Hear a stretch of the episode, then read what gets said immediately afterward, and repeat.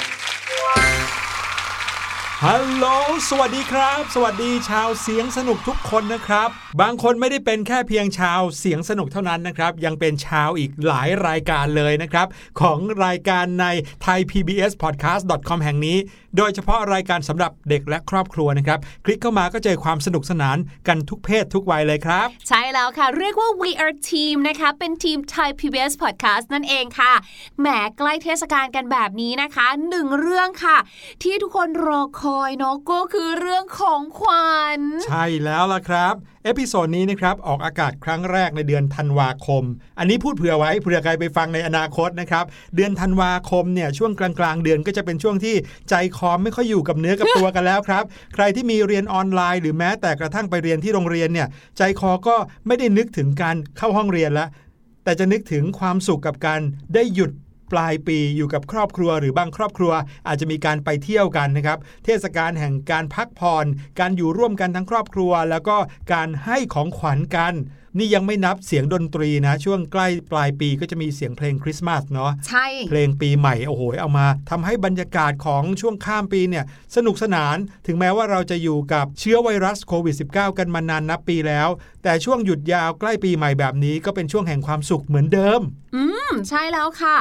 ยังไงนะคะ เรื่องราวของความสุขเนี่ยนะ ก็อย่าให้ใครมาพรากจากเราไปได้นะคะ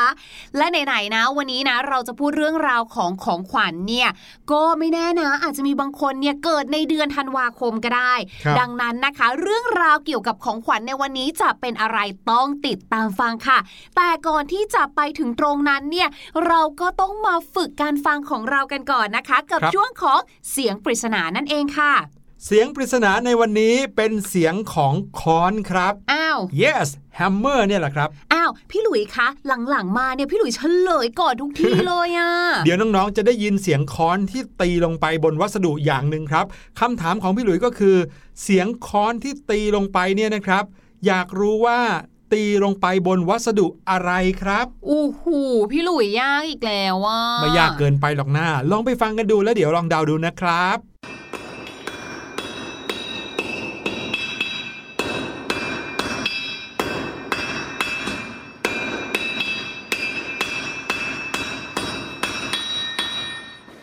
เห็นไหมล่ะครับ บอกแล้วว่าไม่ยากหรอก คือถ้าไม่ใบ้ตั้งแต่ต้นเนี่ยพี่หลุยว่าน้องๆ ก็คงจะรู้อยู่แล้วด้วยซ้ำไปว่านี่คือเสียงของการใช้ค้อนตีแน่ๆ แต่ว่าตีลงไปบนวัสดุอะไร เสียงถึงเป็นแบบนี้ ลองเดาดูนะครับ แล้วเดี๋ยวเราจะกลับมาเฉลยกันครับ เพราะ อนนี้ค่ะได้เวลาที่เราจะไปแจกของขวัญให้กับชาวเสียงสนุกของเรากันแล้วนะคะ แต่ว่าค่ะเนื่องจากว่ารายการเสียงสนุกของเราเนี่ยนะคะ สามารถฟังได้ทางพอดแคสต์ไงนั่นหมายความว่าฟังได้ทุกที่ทั่วโลกเลยครับขอแค่มีอินเทอร์เน็ตนะ จะฟังในช่วงเวลาไหนก็ได้ แปลว่าค่ะชาวเสียงสนุกของเราก็คืออยู่ทุกที่ทั่วโลกอืมเวียดนามก็มีออสเตรเลียก็มีจีนก็มีการให้ของขวัญเนี่ยเราก็ต้องรู้จักผู้รับของเราเหมือนกันนะพี่หลุยครับผมดังนั้นนะคะ วันนี้เราจะพาน้องๆชาวเสียงสนุกของเราค่ะ ไปรู้จักกับธรรมเนียมการห่อของขวัญและการให้ของขวัญกันค่ะ ใช่แล้วครับ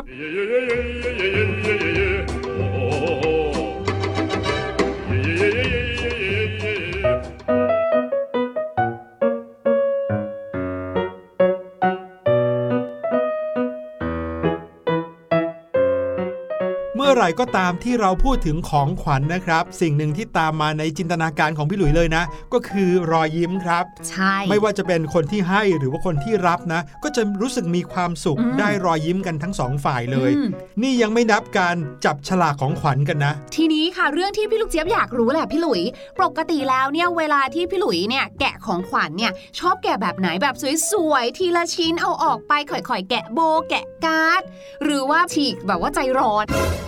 ตอนเด็กๆเนี่ยนะครับพี่หลุยรู้สึกว่าการแกะห่อของขวัญแบบโอ้โหแกะฉีกให้แบบกระจุยเลยเนี่ยเป็นความสะใจอย่างหนึ่งนะครับ แต่ว่าพอโตมาเราก็รู้สึกว่าของเหล่านี้สามารถเอาไว้ใช้ซ้ำได้อืมเป็นการลดขยะไปด้วยนะครับ ไม่ว่าจะเป็นโบสวยๆริบบิ้นหรือว่ากระดาษห่อของขวัญที่คนเขาให้เรามาเนี่ย เมื่อก่อนตอนเด็กๆเนาะเราจะรู้สึกว่าเราตื่นเต้นนะอยากแกะแล้วอะบางทีก็แบบแกะยากเหลือเกิน เราก็จะรู้สึกว่าอยากจะฉีกเลย แต่พอเริ่มโตขึ้นมาคิดเหมือนพี่หลุยเลยค่ะว่า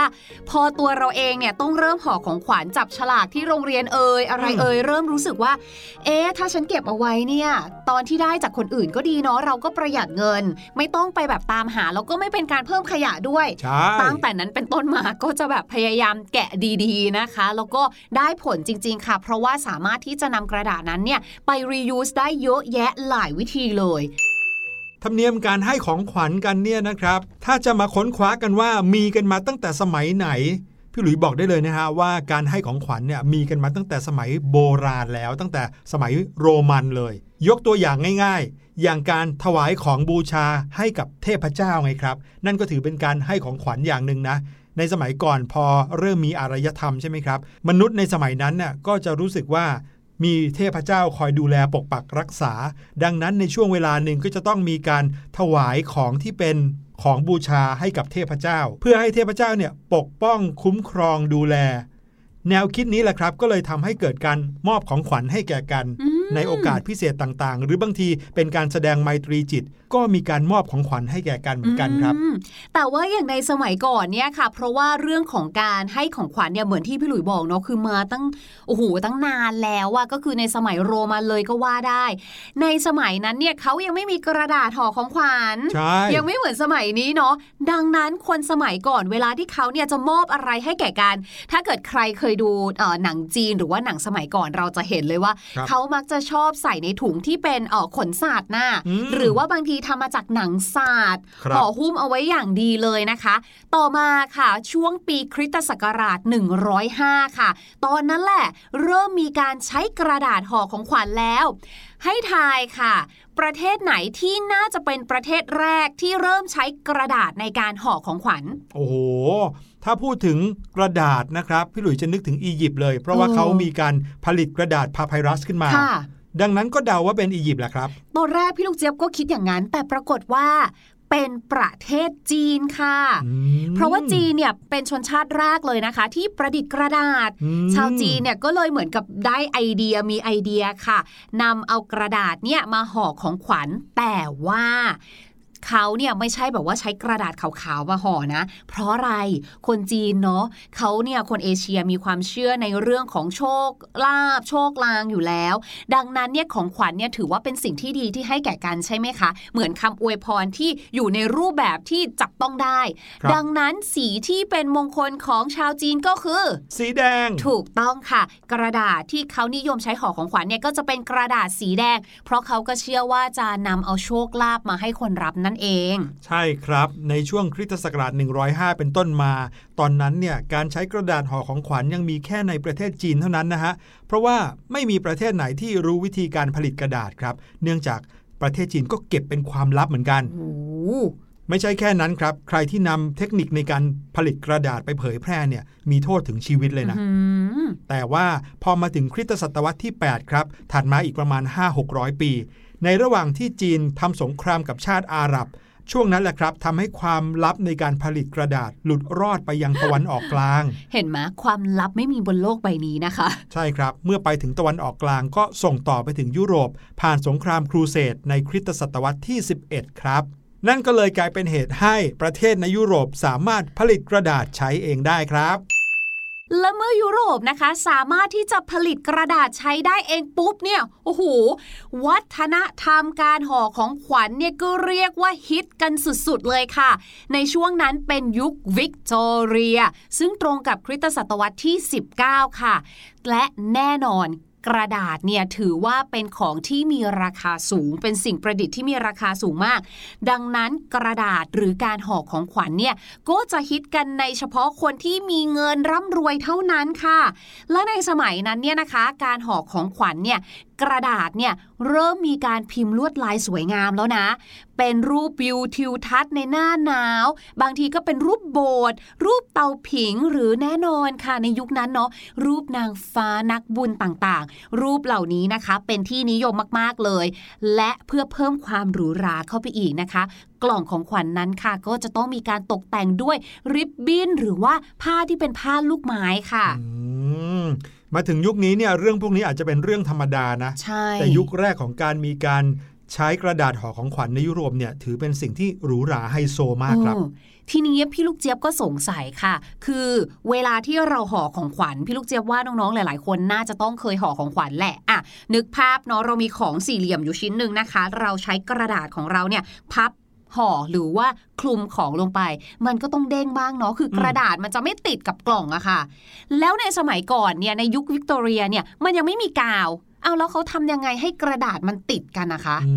มใช้สกอตเทปเหรอครับมายังไม่มีไหมอะอืมน้ำลายก็ไม่น่าจะเหนียวขนาดนั้นได้นะอ้าวแล้วเขาทำไงฮะเขาใช้ขี้ผึ้งค่ะอืมสมัยก่อนนะคะขี้ผึ้งเนี่ยถือว่าเป็นของตามธรรมชาติที่หาได้ และคุณสมบัติของมันนะคะขี้ผึ้งก็คือแว็กซ์ใช่ไหมตอนที่มันร้อนเนี่ยนะคะ มันก็จะเหลว มันก็จะสามารถที่จะติดได้ พอมันเย็นตัว มันก็จะหนึบแข็งเลยค่ะครับดังนั้นในสมัยนั้นนะคะ เขาก็เลยนิยมใช้ขี้ผึ้งทากระดาษ ให้ติดกัน เสร็จแล้วก็ผูกด้วยเชือกนั่นเองค่ะ จนกระทั่งค่ะมาถึงปีคริสตศักราช 1920 ค่ะ อุตสาหกรรมการผลิตกระดาษเนี่ยนะคะ เริ่มเจริญก้าวหน้าแล้วค่ะ คือเริ่มมีกระดาษหลายสีมากขึ้น โอ้โห คราวนี้ค่ะ การห่อของขวัญเนี่ยสนุกสนานเพิ่มมากขึ้นเลย เพราะว่าเริ่มมีสีสันให้เลือกมากขึ้น โดยเฉพาะค่ะ เทศกาลสำคัญสำหรับชาวต่างชาติก็คือคริสต์มาสอืมกระดาษสีอย่างขาว แดงเขียวเนี่ยคือได้รับความนิยมมาก ๆ เลยค่ะ ต่อมาไม่นานครับก็เกิดการเปลี่ยนแปลงครั้งใหญ่ของวงการกระดาษห่อของขวัญ ในช่วงเทศกาลคริสต์มาสกระดาษห่อของขวัญมีการขาดตลาดขด้วยนาคดรับนั้นเลยเหรอคะแน่นอนครับ เพราะว่าทั้งปีเนี่ยอาจจะมีคนให้ของขวัญกันบ้าง แต่ถ้าพูดถึงเทศกาลคริสต์มาสเนี่ยโอ้โห ให้ของขวัญกันทุกคนใช่คิดดูสิครับผู้คนเป็นล้านล้านๆคนเนี่ยต่างก็พากันให้ของขวัญกัน ต้องใช้กระดาษห่อของขวัญหมดเลย ก็เลยทำให้กระดาษห่อของขวัญนั้นขาดตลาดครับ ทีนี้ก็เกิดมีร้านขายของของพี่น้องคู่หนึ่งครับ อยู่ที่เคนซัส สหรัฐอเมริกา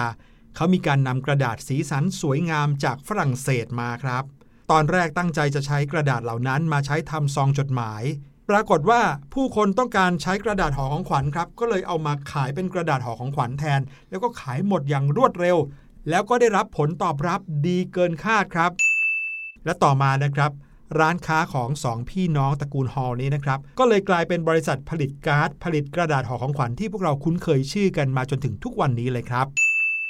และในช่วงสงครามโลกครั้งที่สองนะคะ ธุรกิจต่างๆ เนี่ยเรียกว่า ซบเซากันทั้งนั้นเลยค่ะทำธุรกิจอะไรเนี่ยก็ไม่ค่อยจะรอดค่ะ เพราะเป็นช่วงสงคราม มีเพียงธุรกิจกระดาษห่อของขวัญเท่านั้นค่ะ ที่รัฐบาลเนี่ยไม่ได้บังคับ ถามว่าบังคับอะไรก็คือ ตอนช่วงสมัยสงครามโลกเนี่ยนะคะ ของต่างๆเนี่ยมันก็คือมีจำนวนจำกัดใช่ไหมขาดแคลนดังนั้นเนี่ยค่ะ อาจจะมีการกลัวว่าอุ้ยเดี๋ยวเราไม่มีข้าวสารกิน เดี๋ยวเราไม่มีของใช้ ก็จะซื้อไปตุนตุนตุนครับรัฐบาลออกกฎเลยว่าไม่ได้นะ ถ้าคุณจะซื้อของเนี่ยนะ คุณสามารถซื้อได้สมมุตินะ ไม่เกิน 8 ชิ้นเท่านั้น ไม่เกินอืม2โลเท่านั้น บ้านละแพ็คถูกต้อง แต่ว่าค่ะ มีแค่กระดาษห่อของขวัญที่รัฐบาลไม่ได้ใช้กฎนี้บังคับ คือใครอยากจะซื้อเท่าไหร่ก็ซื้อไปเลย ก็เลยทำไมคะทำให้คนเนี่ยนะคะ มีความสุขมากเลย เพราะว่าในช่วงยุคนั้นที่เป็นช่วงสงครามโลกเนี่ย มันก็เป็นช่วงที่เศร้าเนาะหดหู่เนาะดังนั้นการส่งของขวัญเป็นกำลังใจให้กับเหล่าทหารในต่างแดนเนี่ยก็เลยทำให้ทั้งผู้รับและผู้ส่งเนี่ยมีกำลังใจครับในการใช้ชีวิตนะคะ ธุรกิจนี้ค่ะ ธุรกิจกระดาษห่อของขวัญเนี่ยก็เลยเติบโตมาก ๆ เลยนะคะ เพิ่มขึ้นถึง 20%เลยในช่วงนั้นอื แล้วก็อย่างที่เราคุยกันแล้วเนาะว่าจริง ๆ แล้วเนี่ยนะคะ กระดาษห่อของขวัญเนี่ยก็เป็นอะไรที่สวยแหละ แต่บางทีก็เป็นขยะได้เหมือนกันอืมเพราะเราก็ไม่รู้เหมือนกันเนาะว่าจะเอาไปทำอะไรถ้าได้รับมาเยอะๆ ใช่ไหมคะ ดังนั้นค่ะที่ญี่ปุ่นเนี่ยเขาก็มีธรรมเนียมการห่อของขวัญอยู่อย่างหนึ่งนะ เพื่อที่จะช่วยลดโลกร้อนค่ะ ก็คือใช้ผ้ามาห่อของขวัญครับผมใครที่เคยดูการ์ตูนญี่ปุ่น หรือว่าภาพยนตร์ญี่ปุ่น โดยเฉพาะอย่างยิ่ง ภาพยนตร์ย้อนยุคของญี่ปุ่นนะครับเวลาผู้คนที่อยู่ในหนังในภาพยนตร์เนี่ยเขาจะเดินทางเขาก็จะมีการห่อผ้าใช่ใช่เป็นห่อกล่องข้าวบ้างห่อสัมภาระบ้างนะครับ เอาไปกิน หรือบางทีห่อเสื้อผ้าเพื่อที่จะเอาไปใช้ในการอาบน้ำในห้องน้ำสาธารณะครับอืมการห่อผ้าแบบนั้นเนี่ยญี่ปุ่นเขาเรียกว่าการห่อแบบฟุโรชิกิครับ ฟูโรเนี่ยแปลว่าห้องอาบน้ำส่วนคำว่าชิกิ แปลว่าการแผ่ออก แล้วมันเกี่ยวอะไรกับการห่อของขวัญคะเนี่ย คือห่อผ้าแบบฟูโรชิกิเนี่ยนะครับ เป็นห่อผ้าที่ผู้คนเขามักจะใช้ห่อเสื้อผ้าตัวเอง เอาไปใช้ในห้องอาบน้ำสาธารณะอ๋อซึ่งห้องอาบน้ำสาธารณะเนี่ยเป็นที่ที่คนญี่ปุ่นมักจะใช้กันในการเดินทางอืมเป็นประจำเลยครับ แล้วก็ การจะเข้าไปใช้บริการห้องอาบน้ำเนี่ยไม่ใช่ว่าเอาเสื้อผ้าของเราพาดไหลไปนะ เขาจะใส่ห่อไปอย่างสวยงามครับ แล้วการห่อผ้าแบบนี้แหละ เลยกลายเป็นต้นกำเนิดของการห่ออะไรต่างๆ ในรูปแบบนี้ทั้งนั้นเลย แต่ละประเทศเองเนี่ยเขาก็มีธรรมเนียมในการให้ของขวัญนะคะ อย่างเช่นค่ะ ของขวัญวันเกิด เออ รู้ไหมคะว่าแต่ละประเทศเนี่ยนะคะเขามีธรรมเนียมในการให้ของขวัญวันเกิดกันอย่างไรบ้าง ยกตัวอย่างเช่นค่ะ ประเทศจีน ประเทศจีนเนี่ยนะคะ เรียกว่าน่าจะเป็นอีกหนึ่งประเทศทางเอเชียที่ค่อนข้างที่จะให้ความใส่ใจกับเรื่องของความเชื่อโชคลางนะคะ โดยเฉพาะเรื่องของโชคลาภดังนั้นค่ะ เราก็ควรจะรู้นะคะว่าในการให้ของขวัญวันเกิดเนี่ยเราควรจะเลือกเฉดสีที่เป็นเฉดสีนำโชคของเขา ในการเลือกเป็นกระดาษห่อของขวัญก็ได้ หรือจะเป็นผ้าที่ใช้ห่อก็ควรที่จะมีสีแดงครับซึ่งถือว่าเป็นสีนำโชคของชาวจีนนะคะ หรืออาจจะมีการผสมสีทองก็ได้นะ อันนี้ยิ่งดีเลยแหละค่ะอืมใช่ส่วนของขวัญนะคะ ถ้าต้องการจะซื้อของขวัญวันเกิดให้กับเพื่อนที่เป็นคนจีนนะคะ ลองพวกเครื่องหอมต่างๆ ดอกไม้หรือว่าผลไม้สิคะ เพราะว่าการให้ของเหล่านี้นะคะ เป็นการอวยพรวันเกิด ให้เจ้าของวันเกิดเนี่ยมีสุขภาพที่ดีนั่นเองค่ะแต่ถ้าเกิดว่าเป็นทางประเทศออสเตรเลียเนี่ยนะครับ ถ้าเราอยากจะให้ของขวัญวันเกิดเพื่อนที่เป็นคนออสเตรเลีย หรือว่าพื้นเพอยู่ที่ออสเตรเลียเนี่ยเขานิยมให้ของขวัญชิ้นเล็ก ๆ กันมากกว่าของขวัญชิ้นใหญ่ ๆ นะครับ มักจะเป็นของที่ไม่ได้มีมูลค่าสูงนัก ของที่ระลึกเล็ก ๆ นะครับ บางทีก็อาจจะเป็นผลไม้จากสวนที่บ้านหรือขนมของใช้เล็กๆ น้อยๆนะครับ ถามว่าทำไมเขาถึงเลือกซื้อของขวัญชิ้นเล็ก ๆ กันมากกว่าของชิ้นใหญ่ หรือว่าของที่มีมูลค่าสูง นั่นก็เป็นเพราะว่าคนออสเตรเลียเนี่ยเขามีวิธีคิดว่า ถ้าเกิดว่ามีการให้ของขวัญกัน จะต้องมีการตอบแทนอืมยิ่งถ้าให้ของแพงของดีของหรูอ๋อ ก็จะต้องกลายเป็นภาระของผู้รับที่จะต้องหาของแพงของดีของหรูคืนด้วยมาถึงประเทศสุดท้ายค่ะ ประเทศเพื่อนบ้านของเราไม่ใกล้ไม่ไกลเลยนั่นก็คือประเทศเวียดนามค่ะ ถ้าเกิดว่าอยากจะซื้อของขวัญวันเกิดให้เพื่อนชาวเวียดนามของเรานะคะ เลือกของขวัญที่มันสื่อความหมายหน่อยค่ะ อย่างเช่นอืมสมุดบันทึก ครับนาฬิกานะคะแบบนี้อุ้ยโดยเฉพาะนาฬิกานะบอกเลยนะคะว่า ชาวเวียดนามเนี่ยเขาชอบมากๆเลย เพราะถือว่าเป็นของขวัญที่มีความหมายต่อทั้งผู้ให้และผู้รับเลย เพราะเหมือนเป็นการบอกว่าเราทั้งสองคนเนี่ยมีช่วงเวลาที่ดีต่อกันนะจ๊ะอืมแล้วเราก็จะจดจำเรื่องราวในช่วงเวลาเหล่านั้นตลอดไปเป็นมิตรภาพอันดีงามนั่นเองค่ะ แต่ว่าตอนนี้ให้น้องๆไปฟังเพลงกันดีกว่าสวัสดีเด็กไทยทุกคนวัน กินพร้อมกันเลยดีกว่า นับเลยนะหนึ่งสองสามสี่กินผักแล้วมีประโยชน์ ไม่เคยมีโทษมีแต่วิตามิน เกลือแร่ก็มีมากมาย อีกทั้งกากใยถูกใจจริง ๆ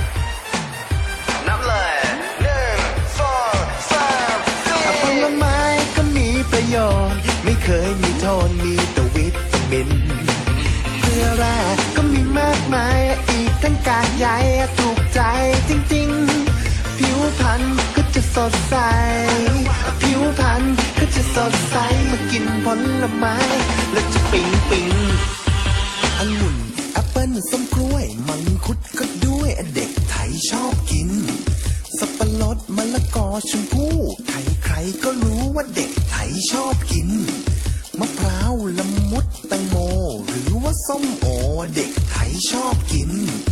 มะเฟืองฝรั่งลิ้นจี่แคนตาลูปก็ดีเด็กไทยชอบกิน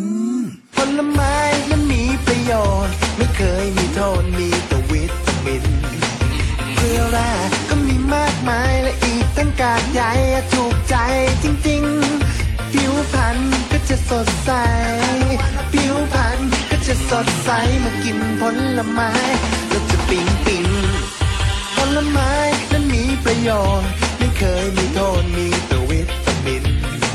เกลือแร่ก็มีมากมายและอีกตั้งกากใยถูกใจจริงๆผิวพรรณก็จะสดใส ผิวพรรณก็จะสดใสเมื่อกินผลไม้แล้วจะปิ๊งปิ๊งกินผักและมีประโยชน์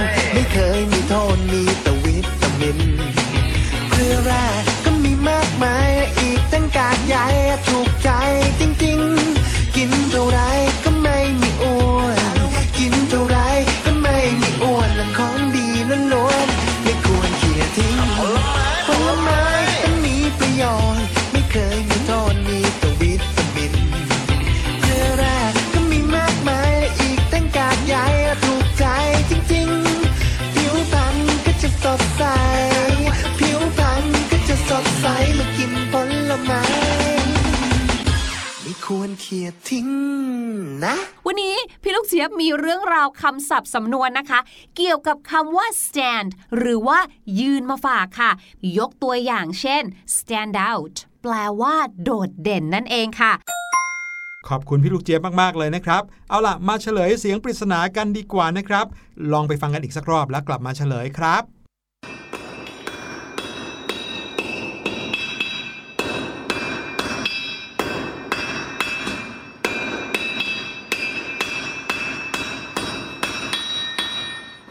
แน่นอนครับจะต้องตีลงบนวัสดุที่เป็นเหล็กครับ วันนี้รายการเสียงสนุกหมดเวลาแล้วนะครับ พี่หลุยและพี่ลูกเจี๊ยบต้องขอลาน้องๆไปก่อน episode หน้ากลับมาเจอกันใหม่กับเรื่องราวสนุกๆที่เราทั้งสองคนเตรียมเอาไว้ให้ วันนี้ลาไปแล้ว สวัสดีครับ สวัสดีค่ะ สะบัดจินตนาการ สนุกกับเสียง เสริมสร้างความรู้ในรายการ